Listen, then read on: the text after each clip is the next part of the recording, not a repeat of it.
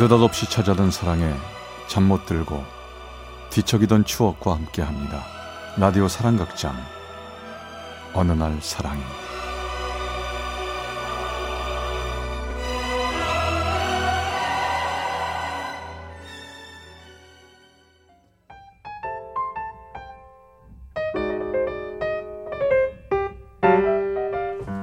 사랑의 체험수기 어느 날 사랑이 제 130화 진짜 인연 in sleepy towns forever. 1997년 제가 고등학교 3학년 때 그때 한참 폰팅이라는 게 유행이었는데요.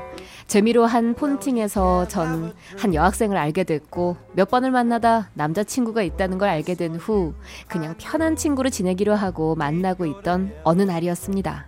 나 놀이동산 놀러 가고 싶은데 우리 친한 친구 한 명씩 데려와서 네 명이 같이 놀이동산 가는 거 어때?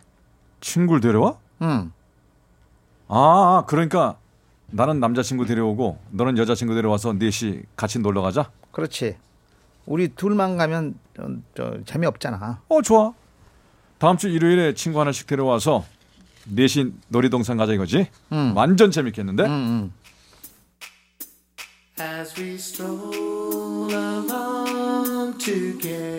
전 그냥 재밌게 놀 수 있을 거라 생각하고 그날이 오기만 기다렸죠. 근데 이게 운명의 장난일까요? 이상하게 일이 꼬여서 여자 쪽에선 내가 아는 치, 그 친구가 못 오고 제 친구도 일이 있다며 갑자기 안 와버렸죠. 결국 전 생판 모르는 여학생과 둘이 만나게 됐습니다.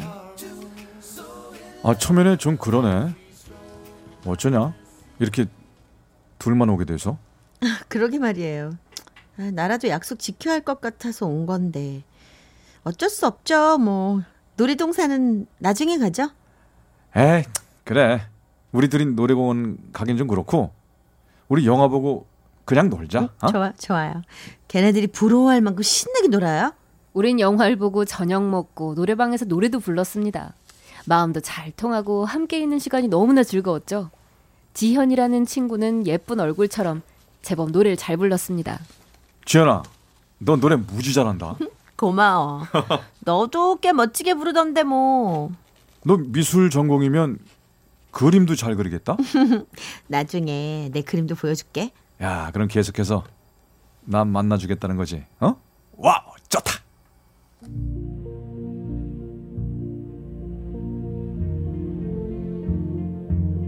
이렇게 만난 우리 둘은 연인이 됐습니다. 저의 첫사랑이 시작된 거죠.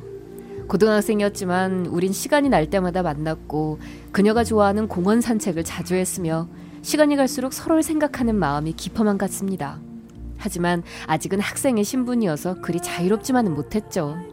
당시 난 그때 실업계 고등학교 3학년이었고 그녀는 인문계 고등학교에 다니고 있었기에 난 시장에서 알바를 하고 있었지만 그녀는 수능을 보느라 힘든 시간을 보내고 있었습니다. 우리 조금만 참자.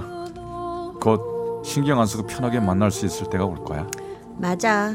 어서 시간이 가서 우리가 금방 어른이 돼 있었으면 좋겠다. 그지? 나도 너랑 매일 만나고 매일 같이 같이 있고 싶어. 하지만 수능이 얼마 안 남았으니까 조금만 기다리자.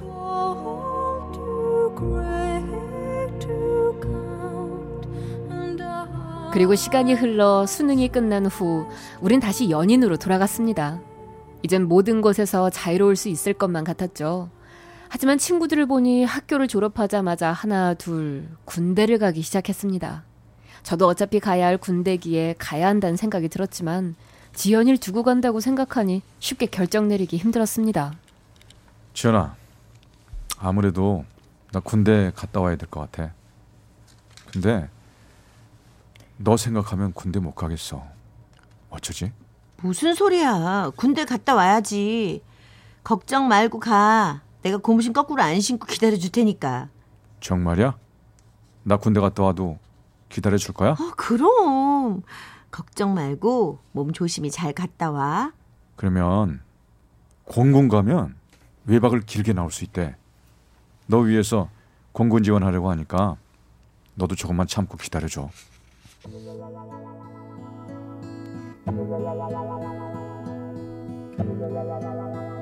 그렇게 전 공군에 입대를 하게 됐죠. 난생 처음 하는 그녀와의 이별. 훈련받는 동안이지만 그녀가 너무나 보고 싶었습니다. 하지만 전화를 걸 순 없었죠. 전 기회가 오기만을 참고 기다렸는데 뜻밖의 기회가 찾아왔습니다. 어 저기 컴퓨터 고칠 수 있는 사람 있나 여기? 어? 아 컴퓨터요? 어? 제가 좀 할 수 있을 것 같습니다. 교관님 제가 고쳐드리겠습니다. 아 그래? 네가 확실히 고친다고 했다. 자 실시. 전체 전공을 살려 교관의 컴퓨터를 고쳐줬습니다. 교관님 무척이나 좋아하셨죠. 오 고맙네 고마워. 어 수고했어. 아, 저기, 수고했어. 교관님 응. 부탁이 있습니다. 뭐 전화 한 통만 할 수 있을까요? 전화 좋아. 그딱 한 통만 허락하지. 그렇게 해서 전 그녀에게 전화를 할 수 있었죠. 여보세요?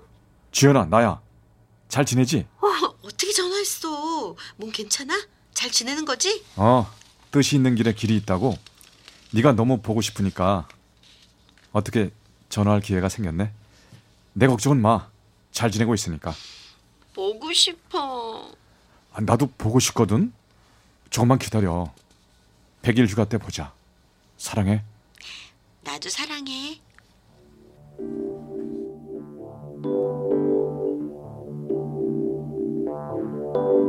마음이 찢어질 듯 아팠습니다. 하지만 100일이 어서 지나가길 손꼽아 기다리며 열심히 훈련받는 수밖에 없었고 드디어 시간이 흘러 100일 휴가를 나가게 됐죠.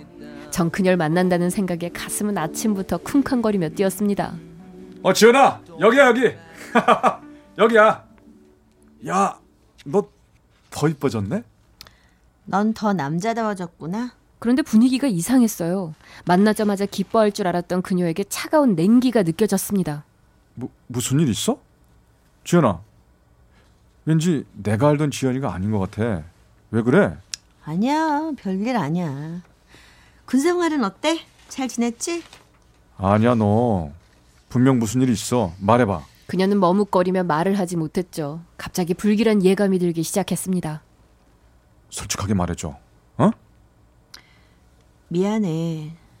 나 다른 사람을 사랑하게 됐어. 저- 정말 미안해. 뭐, 뭐라고? 다, 다른 사람을? 네가 어떻게 그래? 미안하다고? 다른 사람을 사랑해서? 그게 미안한 거야? 어떻게 그런 말을 해? 어? 난 너만 생각하며 견뎌왔어. 미안해. 나 같은 여자 잊어줘.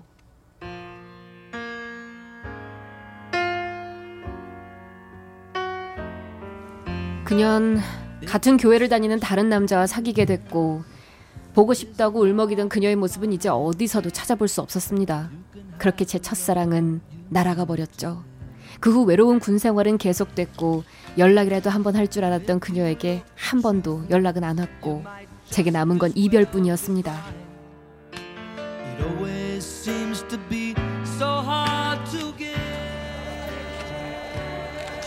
It 너 솔로 생활 꽤 오래됐다, 그지?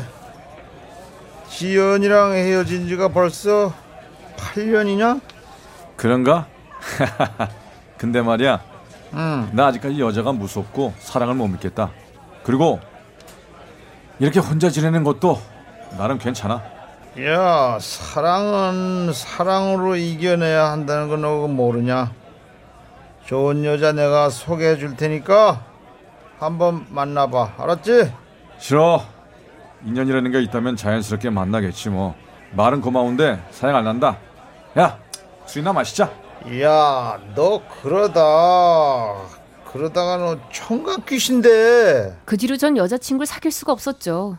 근데 어느 날 친한 교회 집사님이 아는 사람이 컴퓨터를 고쳐달라 하는 거였습니다. 전 장소, 시간, 전화번호를 받고 컴퓨터 봐줄 집으로 찾아갔죠. 누구세요? 네, 컴퓨터 고치러 왔습니다. 아, 네, 들어오세요. 아, 안녕하세요.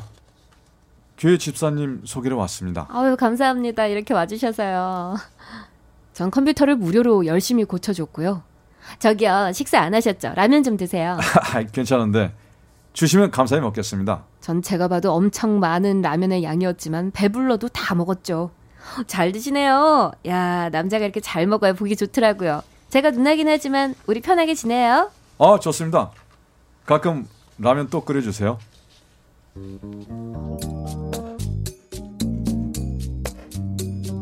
처음엔 이게 다였습니다.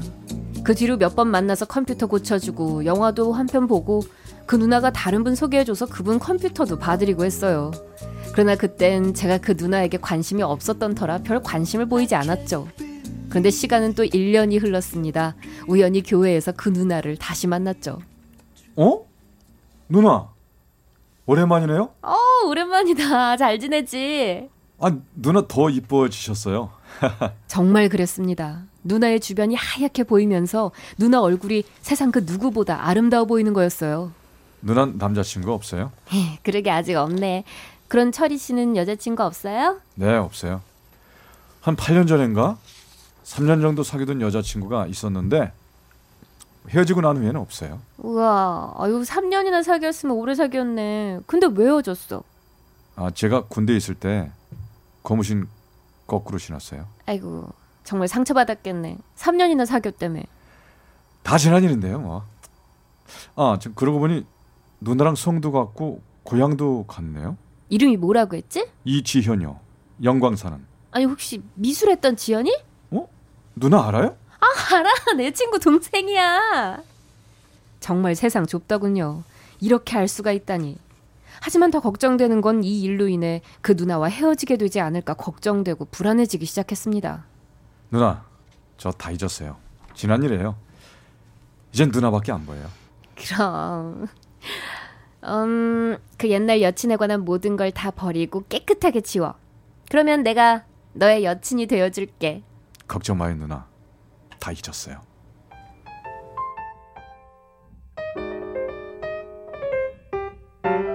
그리고 6개월 뒤 우린 서로 부모님께 승낙을 받아 결혼을 했고 작년 3월 등남을 해 잘 살고 있습니다.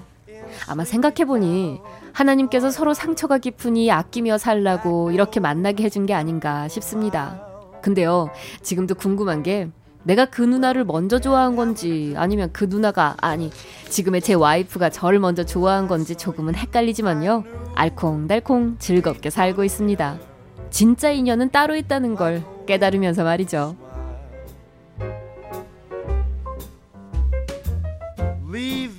광주 북구의 조철희 씨가 보내주신 어느 날 사랑이 제 130화 진짜 인연 편이었습니다. We'll